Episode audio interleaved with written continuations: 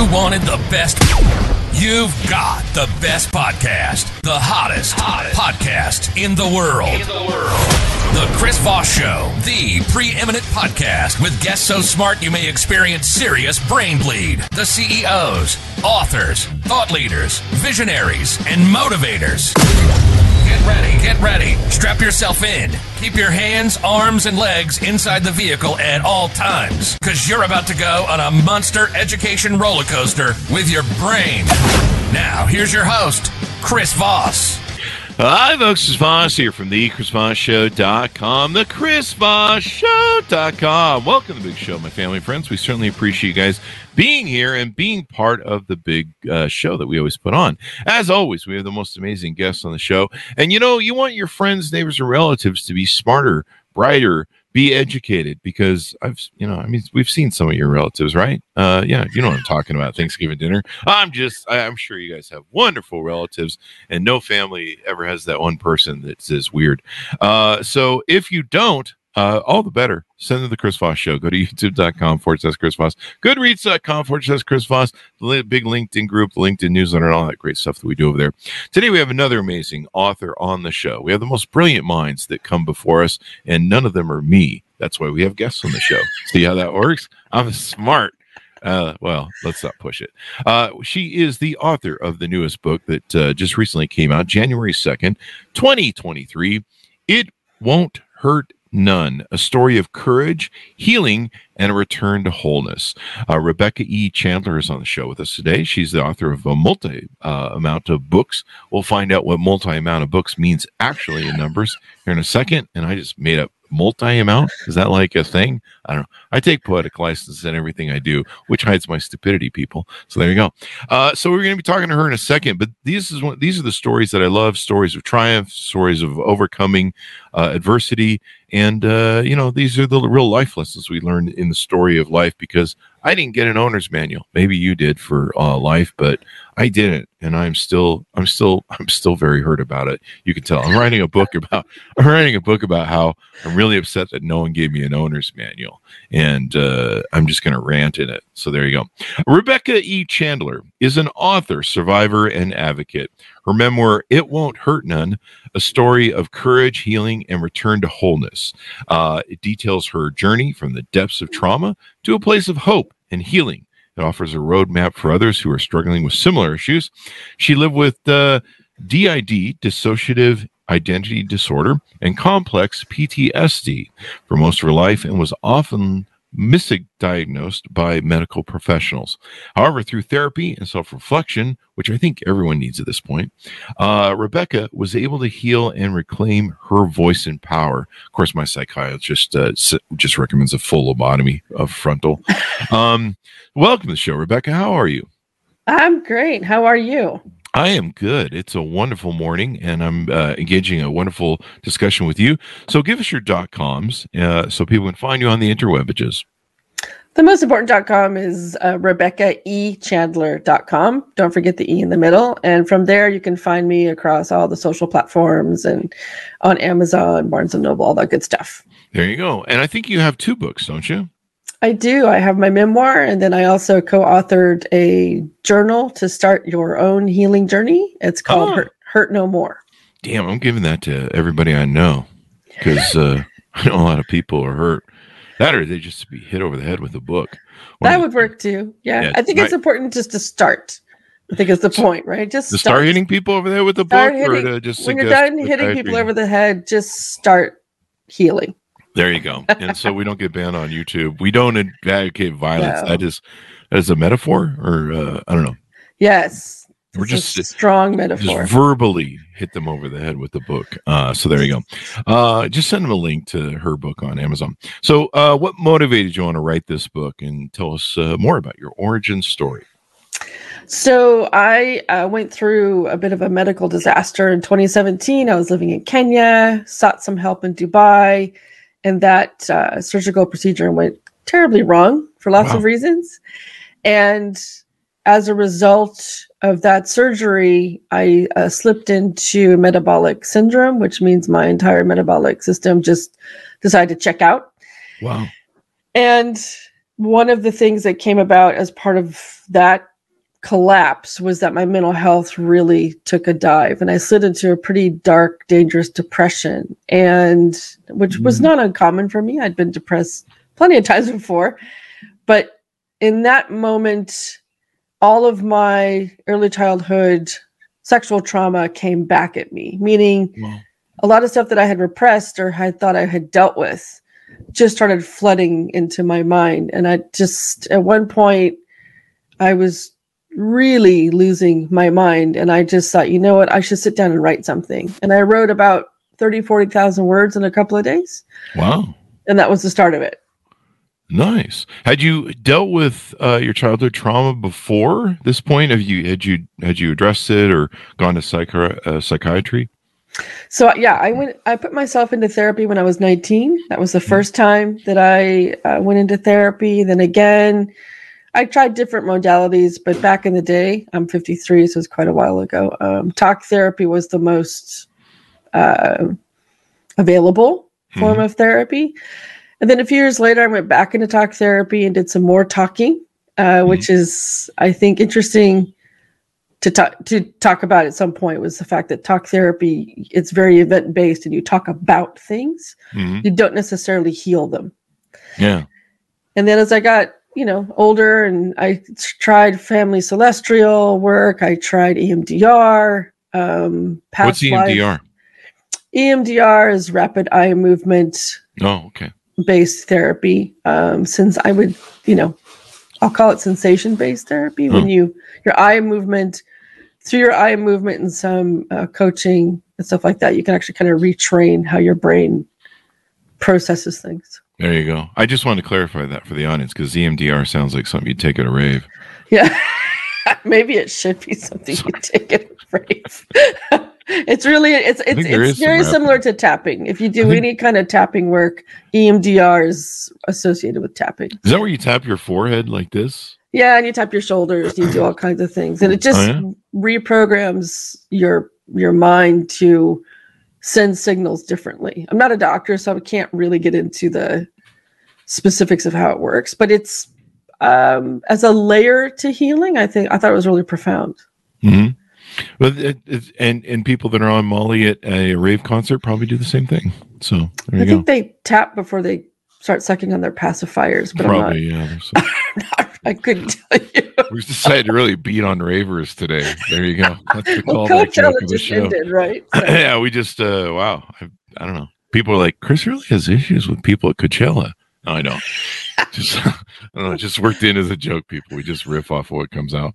Um, so you you go through uh that and uh wait, let me ask you this because I'm curious about this. When you were in therapy, did you really address the issues or you know, some sometimes, and I'm not accusing you of this, but sometimes people will go into therapy and they really just kind of run the game on the psychiatrist where they Mhm. don't they don't really get into the issues and they don't really do self um uh accountability sort of thing or or you know there's different issues there's games you can play with psy, psy, uh, th- with therapists because i know because i've done it Oh yeah, I think I think the first six months of therapy, you're probably lying a good thirty percent of the Mm, time, and wow I know I was. that's probably because- a book right there Yeah. Oh, because I, if you're coming out of the kinds of trauma that I'm talking about, um, physical trauma, sexual trauma, that kind of thing, I, Mhm. trust is obviously an enormous issue. So it's one thing for me to sit in the room with a good therapist and have a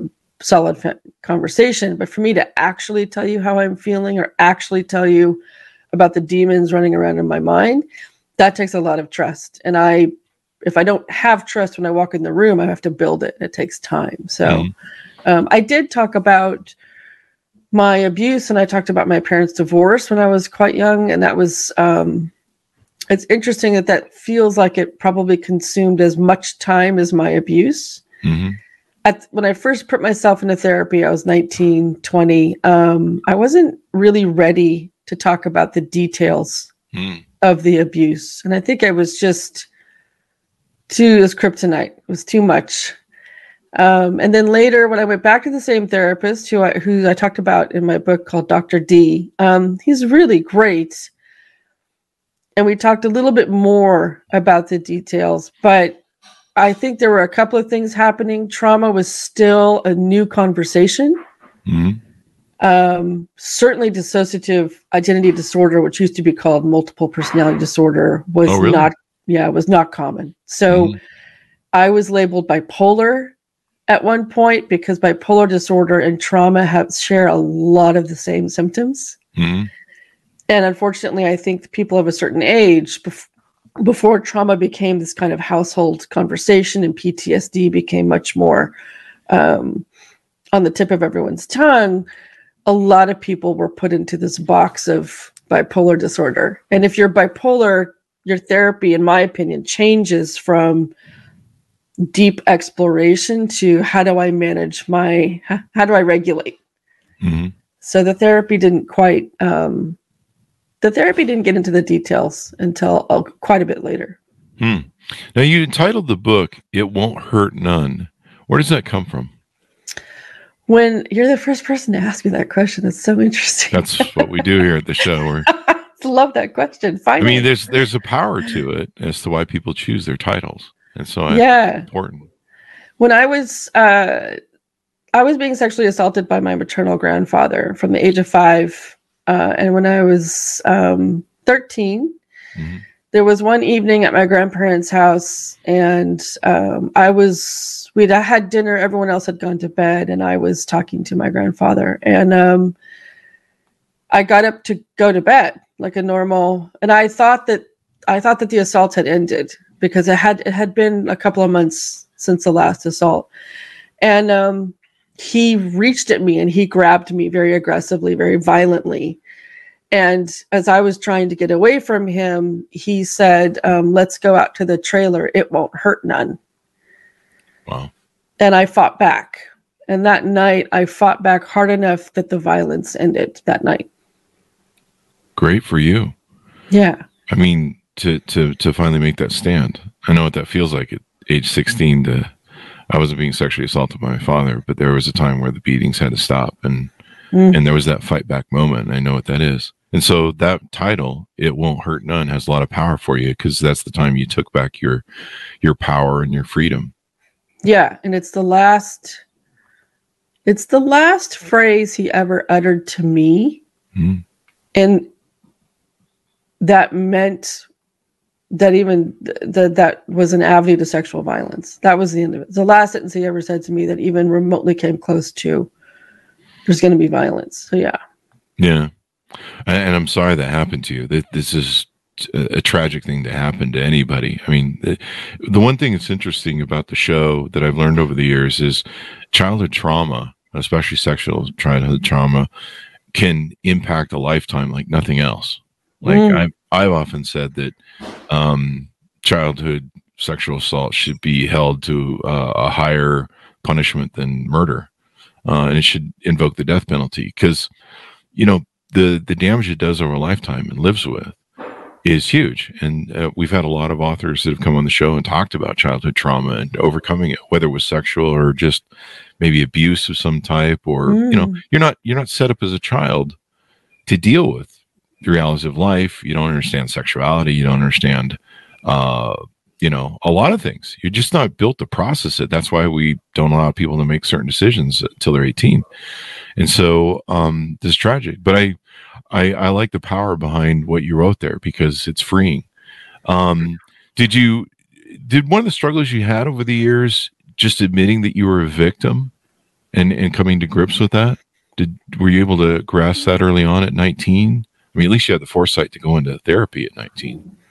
yeah. I mean, I knew.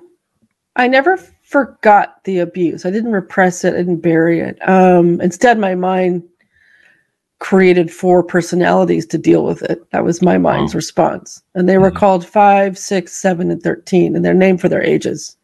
Five was my fear. That was the first time I was assaulted. Six was my shame, which was Mhm. I didn't discover until I was in my 50s. Yeah. Seven was my sadness. My parents got divorced when I was around seven. So, in addition to sexual violence, there was a- just upside down inside the house. And Wow. then 13 was my anger. It was when I fought back. So I knew I this is how my mind worked at the time. uh, I'm I'm being abused. This is wrong. I'm gonna have to go see a doctor someday. That's kind of how I thought about it as a teenager. Wow. And then when I was in high school, I I identified my personalities. So I but I didn't know that they were I didn't know what it was. I didn't know what to do with it. I just knew that they existed. And when I was 19, I became uh, incredibly depressed and I became I came really close to um, following through with self harm, hmm and I thought this can't be it. This can't be. This can't be all that my life is supposed to be. So I put myself into therapy, um, and that's when that healing journey started. But it was, it, it's it's so complicated. You talk about you know kids aren't really prepared to deal with things. It's like it's it's more than that for me. It's the fact that from age 5 to 7 let's say is when you build your fundamental understanding of trust. The foundation for trust is built so the fact that i didn't have a foundation for trust means that my entire adult life including through today i have enormous trust issues and that bleeds across professional and private parts of my life. So certainly trauma and and sexual abuse, you're right. It's a permanent it's a legacy that you have to live with. And I just posted that on TikTok that I just am coming to terms with the fact that I will carry this forever. Mhm. You Yeah. know. and that's why I believe that it should be the death penalty, because it it's almost it's almost worse than just killing a person. I think, in my mind, from everything I've read and seen over the course of my life, I've known, and I think it's harder on women because it's such an emotional scar. Like men can process a lot of their logic and reason, and it does make us emotional and and hits emotionally. But I think it's harder on women. It's it's harder for them to reconcile it. And I think it's a scar they always carry. I think men carry it too. But one of the interesting things was I watched uh, Leaving Nevermore with Mm. Oprah, and if you remember that story, and there was a there was a after the show aired, there was a You mean sh- leaving Neverland or Neverland? Neverland, Neverland. Yeah. Neverland, Neverland, which should have Yeah. been Nevermore. Uh, must have been a slip there, uh, what I thought. But um, the uh, Oprah show that she did afterwards, she talked to the the two boys, Mm. um, and there was a guy who got up in the show, and he'd written a book on uh, being assaulted sexually by the local police officer Yeah. in his town. It was kind of like one of those. Uh, what was that one movie? Um, but uh, he talked about how the poison inside you is the thing that kills you because you don't you don't you you can't admit to it or deal with it or process it, and until you release the poison and talk about it and get it out there. And the reason I'm talking about this is hopefully if someone in the audience is listening, they've been through this experience and they haven't reconciled it uh, you know, maybe they can get some help and maybe they can realize that sometimes admitting that something happened to you and dealing with it and processing it and talking to other human beings about it, you realize you're not alone. And that's the that's the sick thing about how this whole thing works. As a child, you're alone. You don't know who you can talk to. People who trust you are are are betraying that, and off you go. So uh, as we go through the book, it's a story of courage, healing, and return to wholeness. Do you talk about your journey? Tell us uh, how that works. Yeah, I do. I mean, it's it's been a funny life, right? So I I got in uh, I got a job in marketing when this was all going on in my early 20s. Um, and then I moved from LA to DC to New York and I became a producer. And so my career um, built pretty quickly um, and it was going really well. And it's interesting that a lot of the reasons why I'm a good producer is because I like to be in control and I have the ability to survive. So it's it's just perverse that the fact that I'm so resilient and so agile and I can pivot immediately and I can read the room, which is if you're a good producer, if you spend 60 seconds on set, I can tell you where the problems are. I don't even have to talk to people. I can Mhm. tell you where the energy is off over there. This is not going on, whatever, whatever. And it's just a little bit perverse that I'm really good at that job because I was sexually assaulted for eight, eight years. So it's it's turning all of that garbage into an avenue where you can live and survive and and get on with life. And that's what I did for most of my life, right? It's just get on with it. Um, and And- it's uh yeah and you can it's actually i mean it's it's weird to say but it's actually a little bit empowering because it gives you skills that you know are not only survival but can you can excel with you know Yeah. The trick with it, though, is that all of that resilience, people learn be, begin to count on it with you, and so the so the softness you may need to share with people, the vulnerability to use the new the new word of the day, right? The vulnerability that you may need to share with people to get help, to be in relationships, to do all those other things. It's it's it doesn't exist. The softness doesn't exist. So if you do ask for help and if you aren't being as resilient as you normally are, people don't know what to do with you because you've always been resilient. And I think that it's been difficult lately for me to realize that it's going to take a long time for me to convince people that I've known for decades that the person I was as a survivor no longer really exists. Hmm. And I am vulnerable and I am soft and I am all these other things. I just didn't know how to share them until now. You know there's a there's an essence uh, too between how people behave in both the masculine and the feminine and the feminine usually has to have that softer person you're talking about Hmm. usually has to have a very safe space to exist in. Mm. Um, and if it doesn't have that, then it goes to masculine. And uh, it, it's interesting to me because, like you mentioned earlier in the show, um, it's it's hard for people to trust that have been assaulted and and had childhood abuse because they can't. You know, the the people that were supposed to, you know, they were supposed to trust the most, that were supposed to be in charge of giving them the best protection, failed. And Mm. if those people can't do their job right, then you know it's a little hard to trust anybody else in this world, especially with the way humans behave.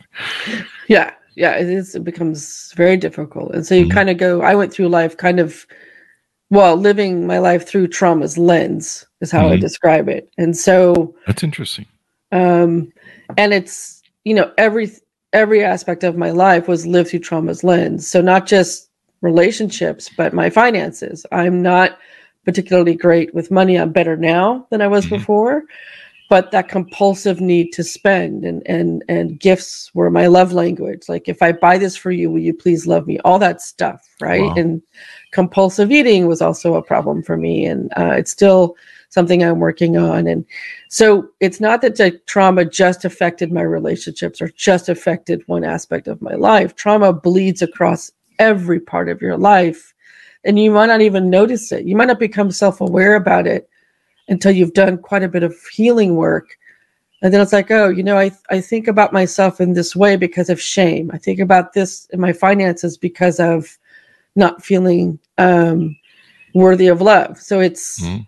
it's so multi-layered and com- complex, and it's it can be feel like a lot sometimes. It can feel like you know what, I just like a break from all of this.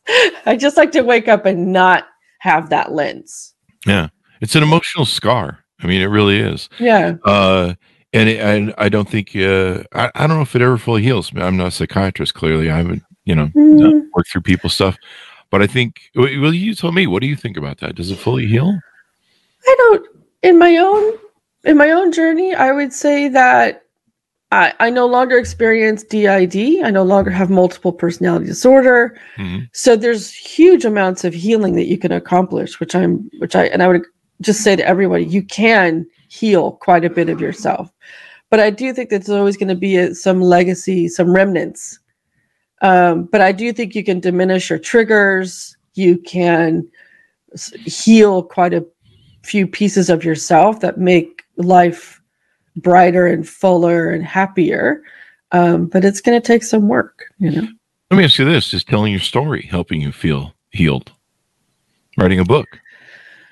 Yeah, the book definitely felt like a full stop at the end of a very long paragraph.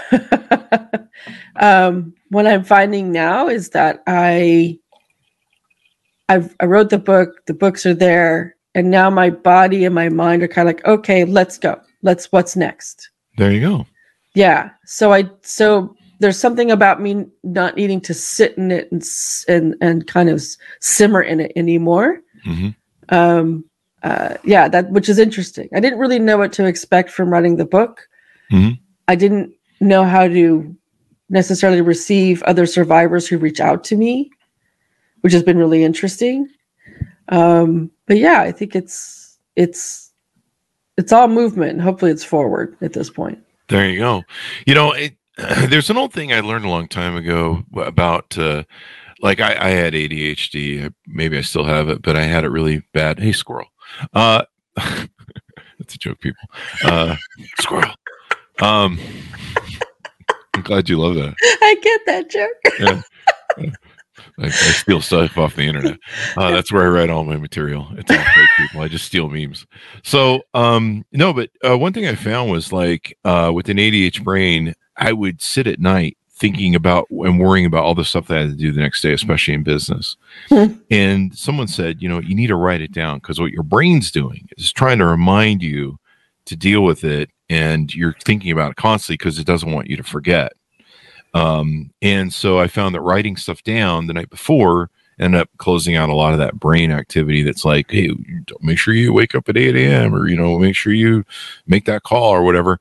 And so by writing it down, it's like my brain would go, okay, idiot boy's got it written down. So um, he probably won't forget or forget that, you know, he wrote it down on the note. But, you know, it's kind of like that same sort of thing where maybe people deal with trauma where they're constantly remembering it and once you could put it down on paper and set it and and and say okay that's there it's done maybe that can give you some con- closure what do you think Yeah, I think I think that anytime that you can express your trauma outside of your mind, you know, you're probably going to benefit from that. Um, Yeah. I also think that like my hamster wheel, I know what your hamster wheel sounds like in your head. My hamster wheel, when I finally asked my somatic healer about it, I said, What? I can't stop this loop in my head. It will not stop. It was relentless. And it was about food. It was, uh, don't eat that, eat that. What are you doing? And what's interesting is that it, it was revealed to me through a lot of work that it was shame. Mm, And shame is a really pernicious, destructive voice because shame is you have to do this, you have to do that. What about this? Why'd you do that? You, you, you, you, you. For me, it was the you voice in my head. Mm, You made this decision, you made that decision.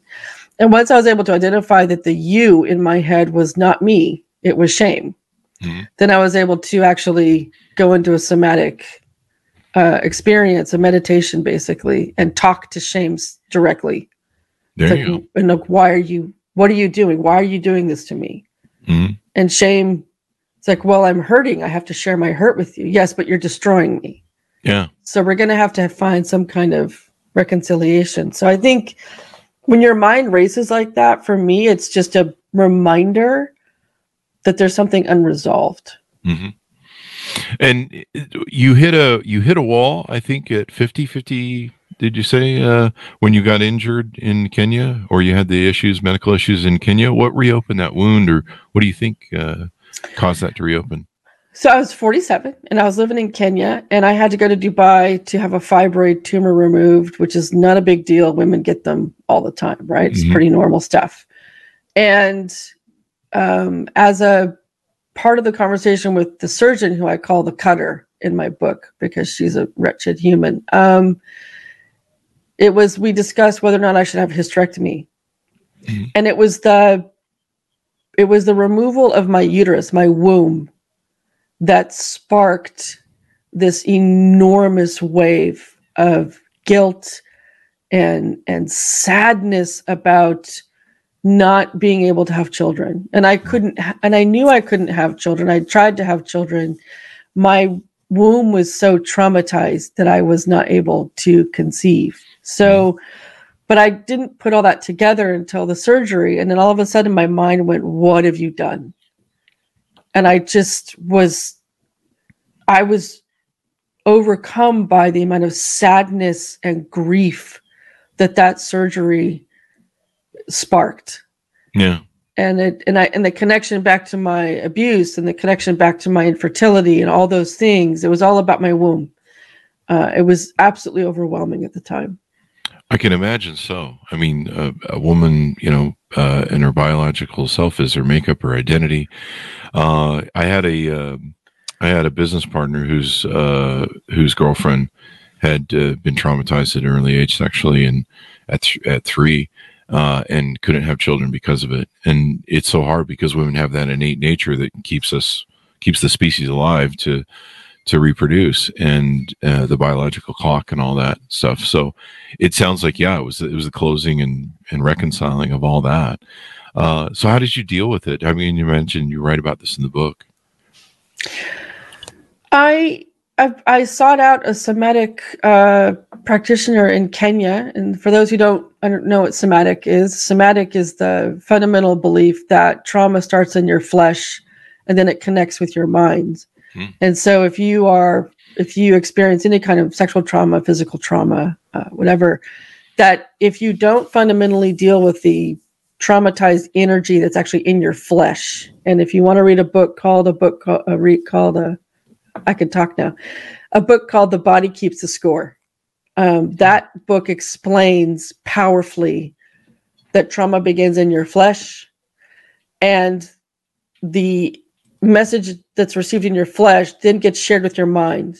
Now, your flesh can't rewrite that memory. It can't say, oh, it wasn't that bad or that's okay. Your mind, however, can do a lot with it. And like, for example, my mind said, you know what, we're going to split this off, create a personality to hold on to that because it's too much. Mm. So I went through a somatic, a series of somatic coachings uh, in Kenya, and then I moved to Singapore and then back to LA, where you address the trauma in your flesh and reconcile with your mind so that the two are no longer at odds with each other.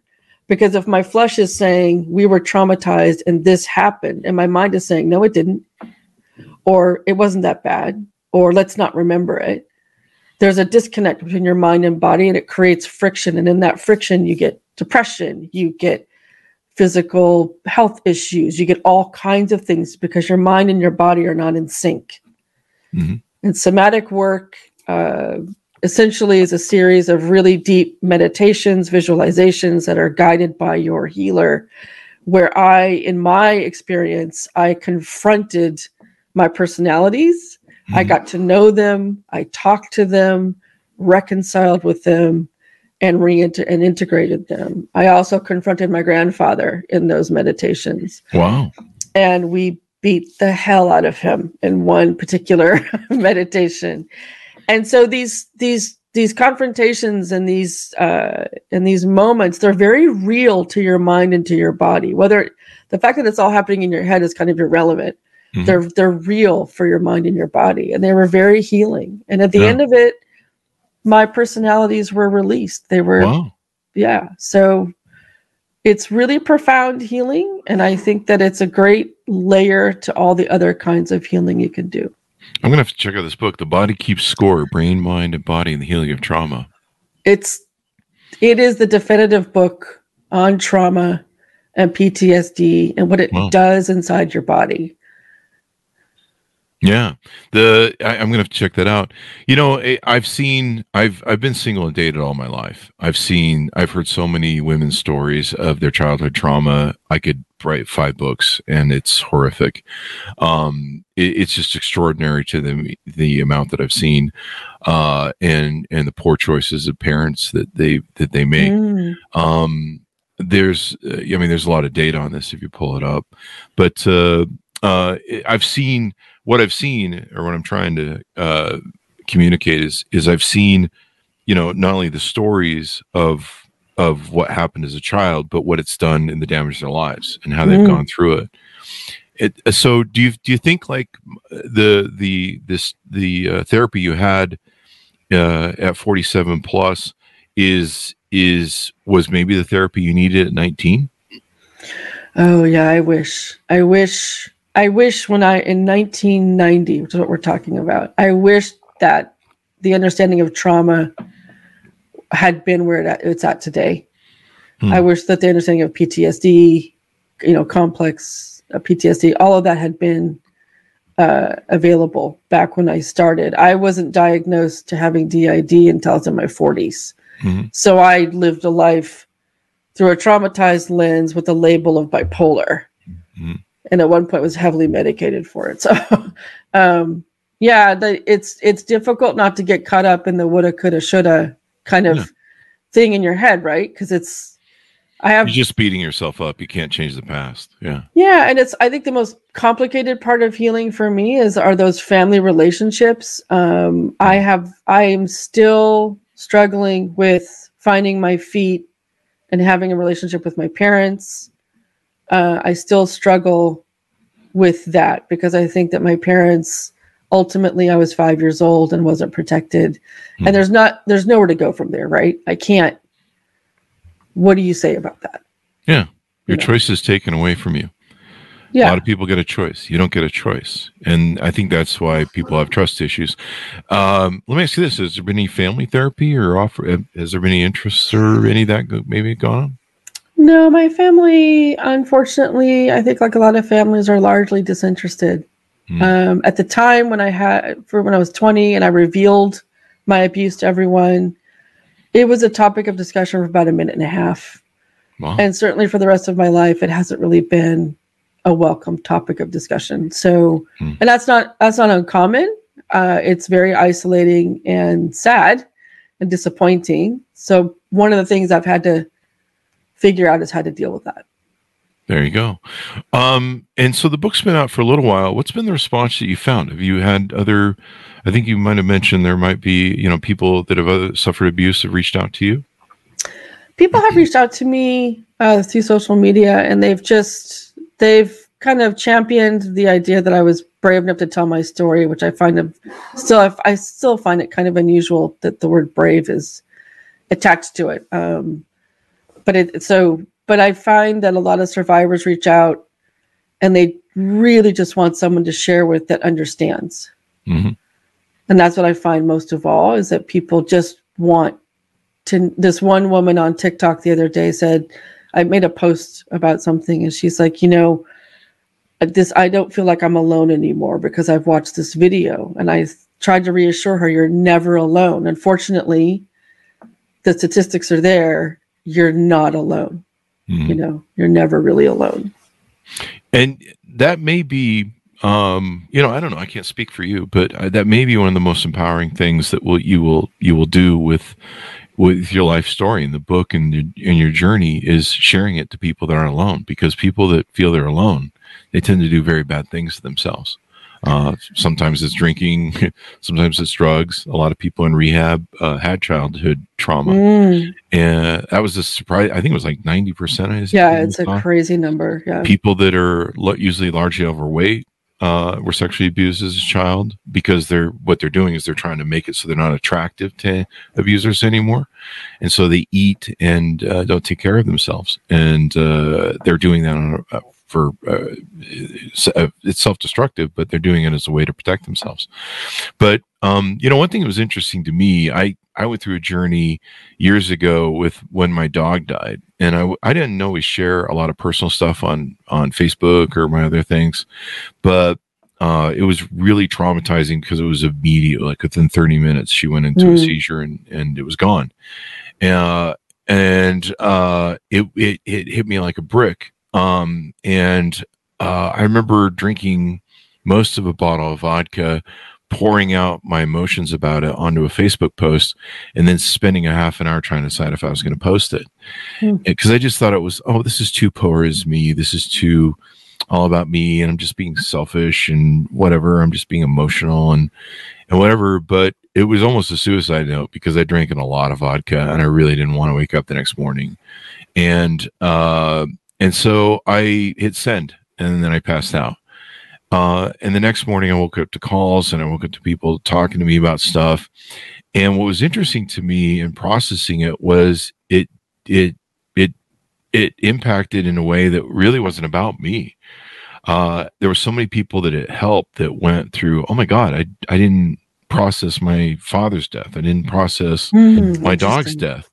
I mean, it became this cathartic thing for a lot of people. Uh, people shared their feelings and and opened up to me. People wrote me about how it helped them uh, with their things. And I know that journeys like yours, because we've had a few people on the show that have written about this um, and talked about childhood trauma, including psychiatrists that have dealt with it.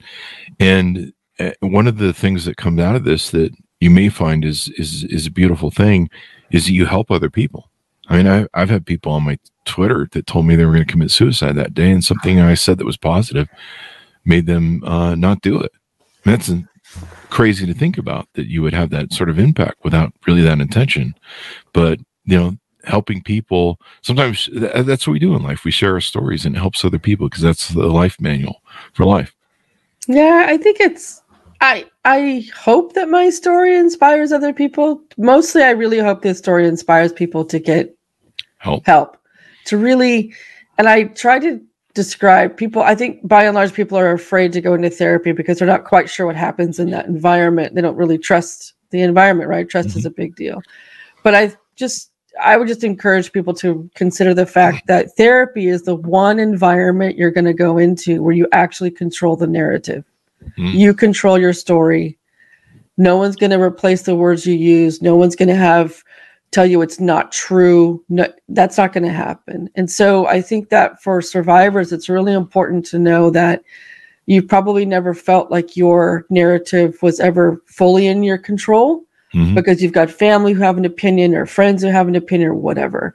But in therapy, you're actually totally in control. And I know from my experience, it was like the first time my shoulders actually relaxed. It was really? the first, yeah, because I actually felt like I'm in a completely objective space that I control. And if my, mm. you know, I went in and the first time I met my first therapist, Dr. D, he said, Tell me why you're here. And I said, I was abused by my grandpa. And I started crying. That's all I said. I didn't go into the details. I didn't get into the nitty gritty of it for a very long time. Mm-hmm. And I think that people sometimes think that, well, the therapist is going to make me talk about this or the therapist is going to make me do that. No, you're totally in control of that environment. And I, there's lots of times I'm in therapy now. And uh, once in a while, my therapist will say, "Well, ask a question or something," and I'll say, "You know what? I'm not going to talk about that today hmm. because I'm in control."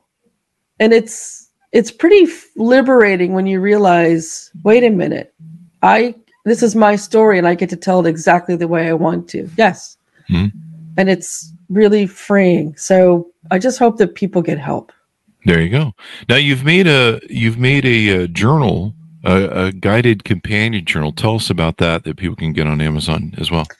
When I finished my book, I I felt I felt like things were incomplete, and I thought, you know, if you read my book and you want to know how do I get help, I felt responsible to leave a tool behind. So I reached out to my very good friend Aparna Ramakrishnan, who's a has a master's in social work, and she works a lot with the CDC and other groups, and we put together this uh, journal called Hurt No More.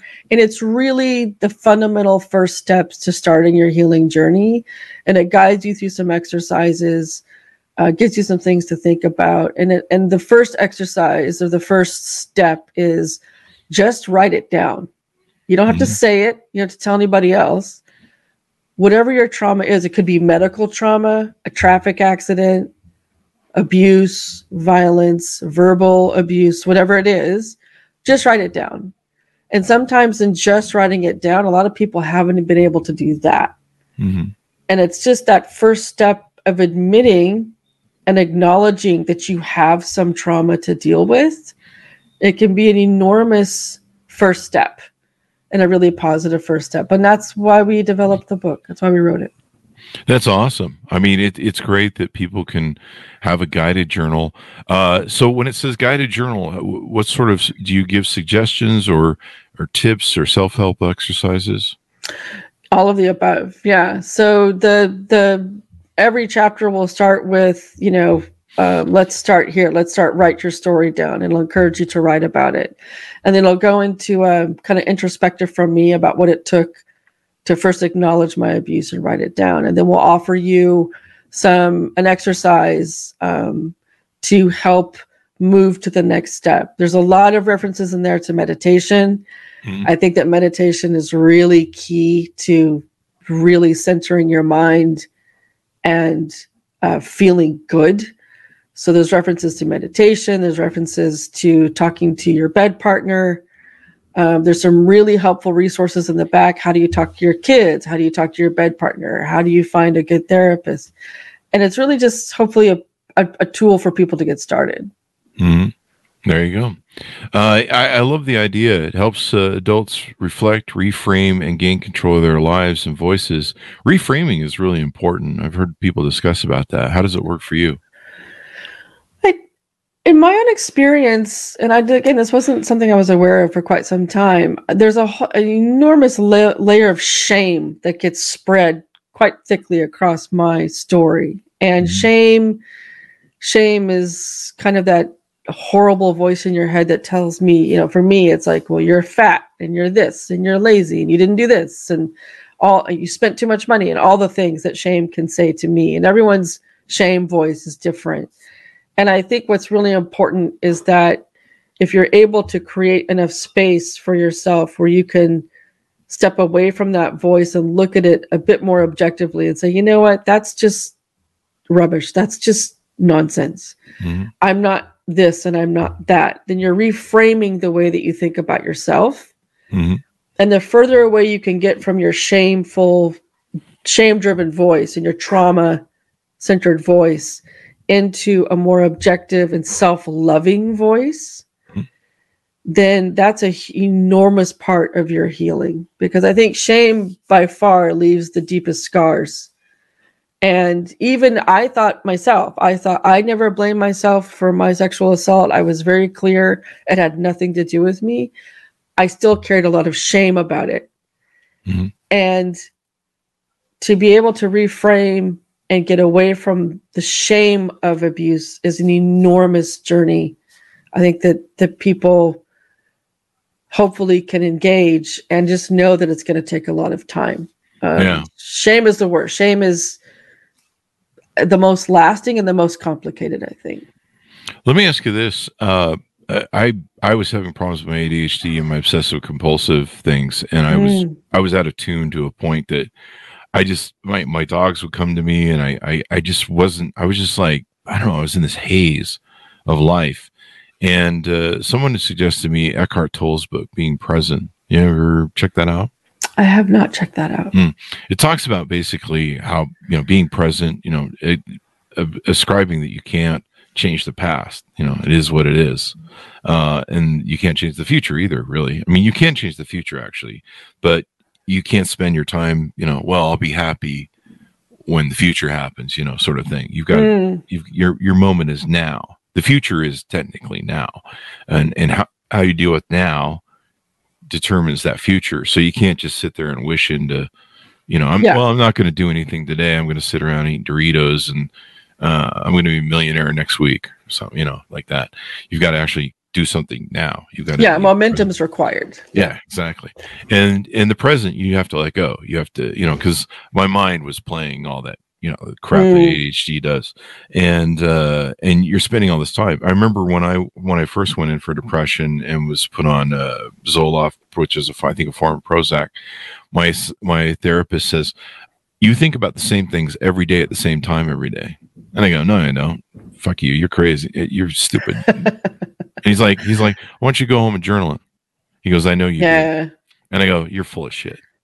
And so I went home and journal it, and I was like, in, in like eleven o'clock, I had topic, uh, same up on deck every single day, 10 a.m., 11 a.m., whatever the thing. I had a whole freaking agenda of of rotating uh, anxieties, I suppose you call them. So uh, therapy helps and this is why I like discussions like this because uh, hopefully we can help some people and help uh, everyone get the story out and tell you story, which is your story, which is empowering, and you're taking your control back.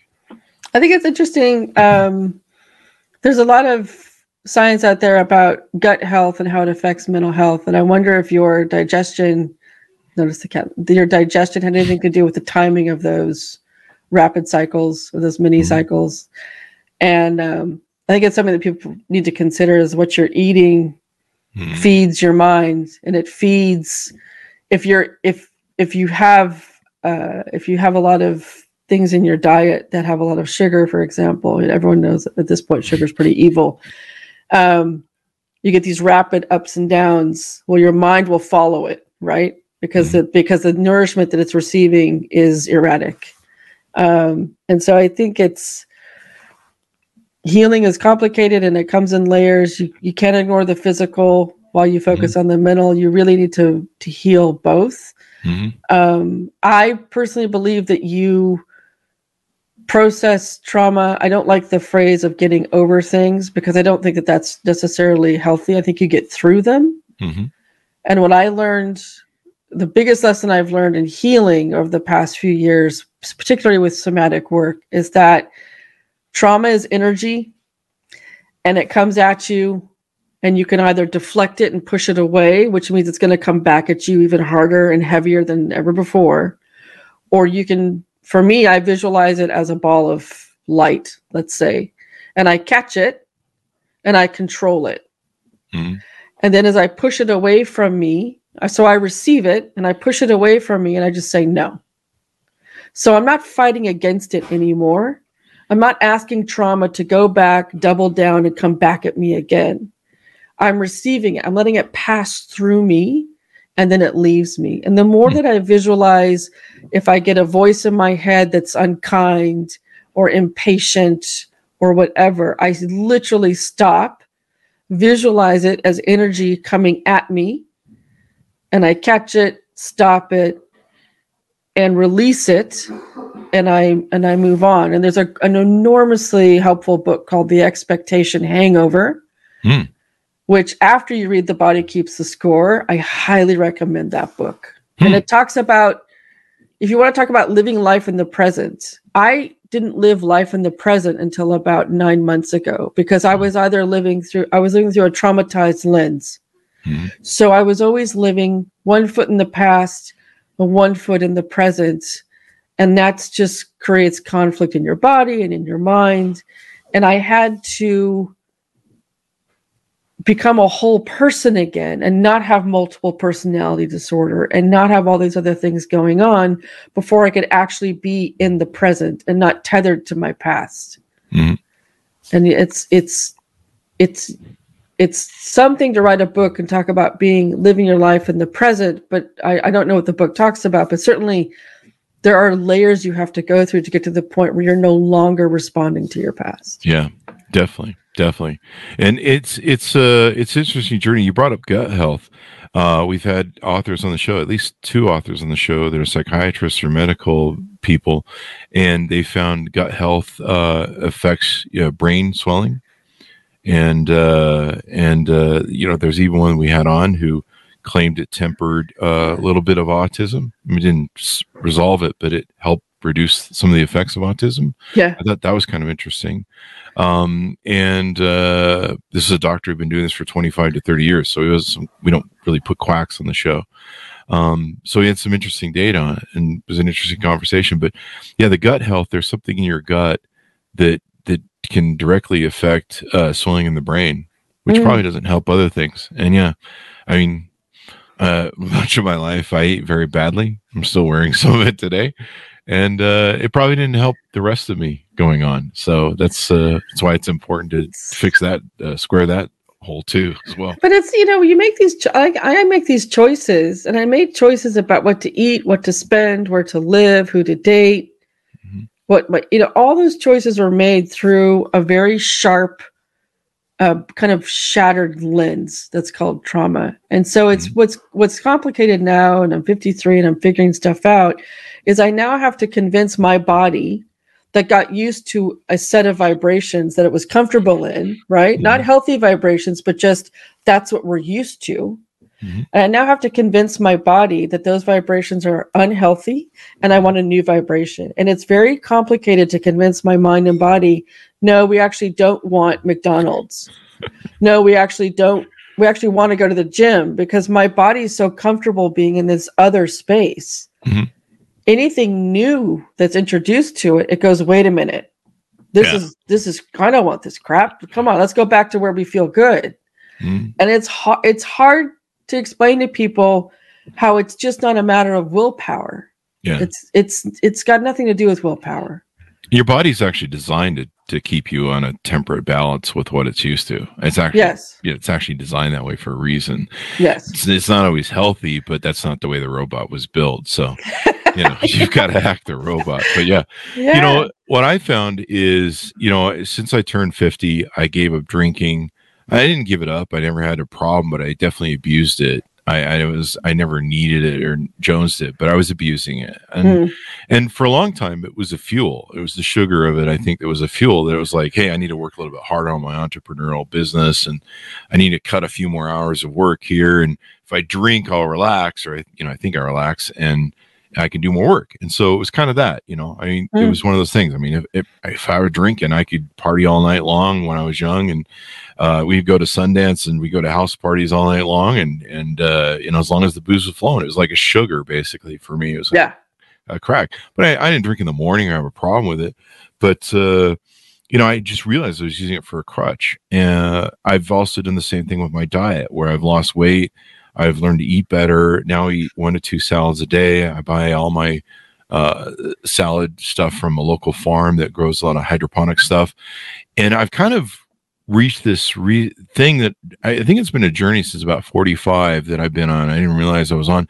Basically, it was a way to try and find to love myself better, Mm. and in doing so, treat myself better. Mhm. And well, I see drinking, and I would love to enjoy it, but I know that you know a couple hours of fun means three hours of dehydration and Oh body bloating and hell.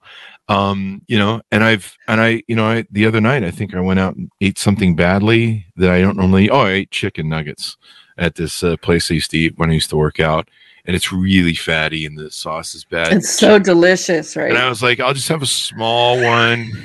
And one of my problems is too my body will take anything like protein and turn it into muscle and then i'll gain five pounds uh, but it's usually muscle and uh, and, but you know, and, and so now I've had to go back to okay, back to the salads, but don't eat the the big fatty stuff. You know, my body is built to where if if I eat that crap, it it immediately goes aha fat ah turn that Oh, right yeah. in there. oh yeah. That's the good stuff. Let's, That's a whole uh, other conversation. yeah. Yeah. and so, but it, technically, the whole journey I've been on lately is loving myself. Yeah. And so I wake up now and I don't have a hangover. I don't, I don't, I'm not sitting there going, Oh God, what did I eat last night? You know, I, I recently journaled on Facebook about how I went to see a movie. I went to see The Big Lebowski, which did a 25 year anniversary, Mm. and I ate like a whole thing of popcorn, you know, Oh, that yeah. nasty industrial butter, whatever. So good. I think that's, uh, I think So part of it's some sort of toxic waste, maybe some, uh, The best toxic waste ever. Yeah. Technically, but the next morning, man, my gut was like, fuck you, fuck you, and you're going to feel this all day long. So fuck you.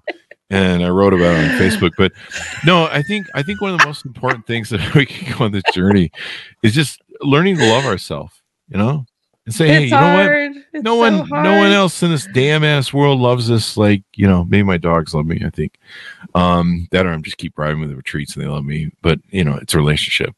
Uh, but but you know, this self love sort of thing is what I've been into, and so I love waking up without a hangover. I love not being dehydrated. I love feeling good throughout the day. You were never going to get me away from my coffee. Someone on LinkedIn found what we just uh, said very funny. So there you go. Uh, Oh, there's hey. that. Yeah. you can't write something? Wait, that's the new emoji. But thank you. Um, but no, uh, Words bad, smiley good. and maybe maybe that's the journey that uh, you and other people are, are on to try and see if we can't love each other and take care of ourselves better. Because that's the one thing we found in our lives is is these fucking people, the rest of these people on this planet don't love us, so we might as well take care of ourselves and give us some self love. Well, I think I think if you want to attract healthy love, it has to start with you loving yourself in a healthy way first, right? And then the, and then you set the vibration for what you're going to attract. So I practice self-love every day. I meditate every morning. I practice gratitude as part of that meditation. And I pick one thing about myself that I love.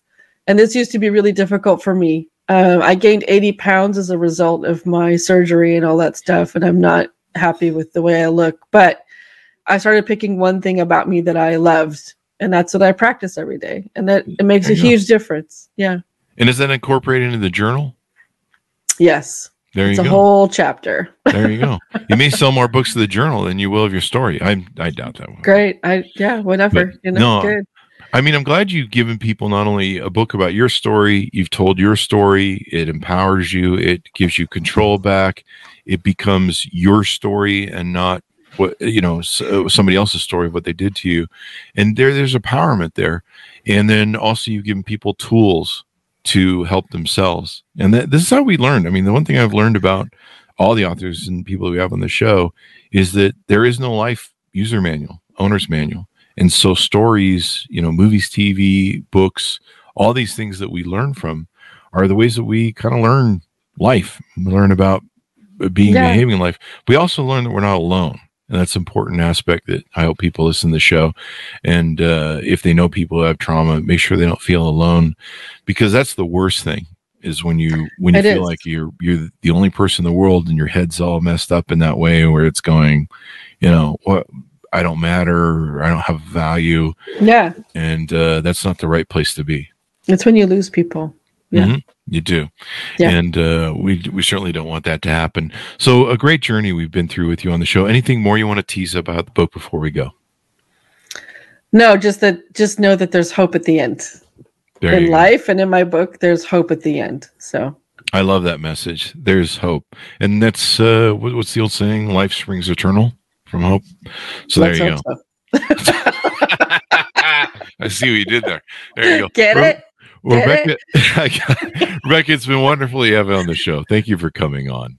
Thank you so much. There you go. And let's get a plug out for your dot .com so people can find you on the interwebs too as well. Uh, RebeccaEChandler.com. Don't forget the E in the middle, and you can take it from there. There you go. And uh, folks, order up the book wherever fine books are sold in the journal. Uh, the story is It Won't Hurt None, a story of courage, healing, and return to wholeness. And if you're suffering from issues and stuff, reach out, talk to a psychotherapist and help, or psychotherapist. Psychotherapist, is there a difference between a psychotherapist and a psych therapist? I, I, I think one's a word and one isn't, but we'll leave that to I'm the others to decide. I met some psych psych psych psych therapists that were psycho, but that's a different story. That's next I've got, time. I've got next some time. stories about that from my childhood. Oh, I have stories. Yeah, yeah, there you go. Stories. Oh, that's the next book. Yeah. Um, so order up wherever fine books are sold. Available January second, folks. Uh, thank you for tuning in. Be good to each other. Stay safe, and we'll see you guys next time.